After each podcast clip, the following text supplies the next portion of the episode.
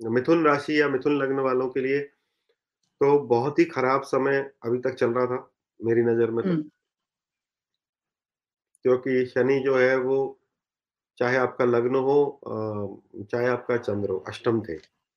बिल्कुल। तो लग्न से अष्टम शनि डिसीज़न मेकिंग में और हेल्थ में मेजर बाधा क्रिएट करता है। चंद्र से अष्टम शनि तो आपको वर्क प्लेस पर साइडलाइन कर देता है। आपसे गलतियाँ करवा देता है और आपका बुद्धि भ्रष्ट कर देता है। तो अब ये प्रभाव तो निकल रहा है। राइट? बट। सैटर्न 9th में जा रहे हैं। नाइन्थ में जा रहे हैं तो नाइन्थ में भी कोई बहुत अच्छा ट्रांजिट तो नहीं है। क्योंकि जैसा होगा कि 3, 6 और 11 तीन ही जगह का ट्रांजिट अच्छा है। तो आप प्लेस पे साइडलाइन हो रहे थे अगर आपका चंद्र मिथुन राशि का है, तो जो थोड़ा बहुत भी सोशल ग्रेस आ रहा था, वो तो कम हो जाएगा। बट अभी पूरा फॉर्चून इवॉल्व होगा ऐसा नहीं लगता। ओके। फॉर्च्यून पूरी तरीके से अभी इवॉल्व होता हुआ द ओनली रिलीज़ कि अब उतना पेनफुल नहीं रहेगा। हुँ। जितना अभी तक था।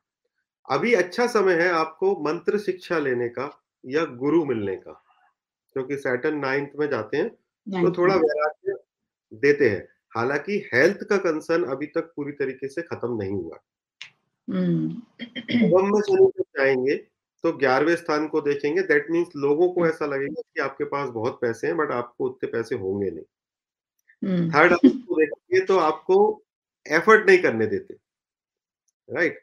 बट सिक्स हाउस पे जब देखते हैं तो शत्रुओं का नाश करते हैं। तो जो अभी तक अष्टम में बैठकर सैटर्न अ, ऐसी स्थिति बना रही थी कि ऑफ़िस में या वर्क प्लेस पर या आप आप घर पे भी रहते हैं, तो एक तरीके से आपके खिलाफ जो कॉन्स्परेसी और वो सब चल रहा था, वो सब साइडलाइन हो जाएगा, राइट?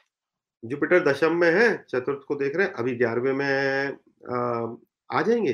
11वें का गुरु बहुत अच्छा होता है, पंचम पे दृष्टि हो, सप्तम पे दृष्टि गुरु की होगी और तीसरे पे भी दृष्टि होगी, राइट? सो जब गुरु ट्रांज़िट कर जाएँगे, फिर सैटर्न आपके इनिशिएटिव का रिज़ल्ट देने लगेंगे।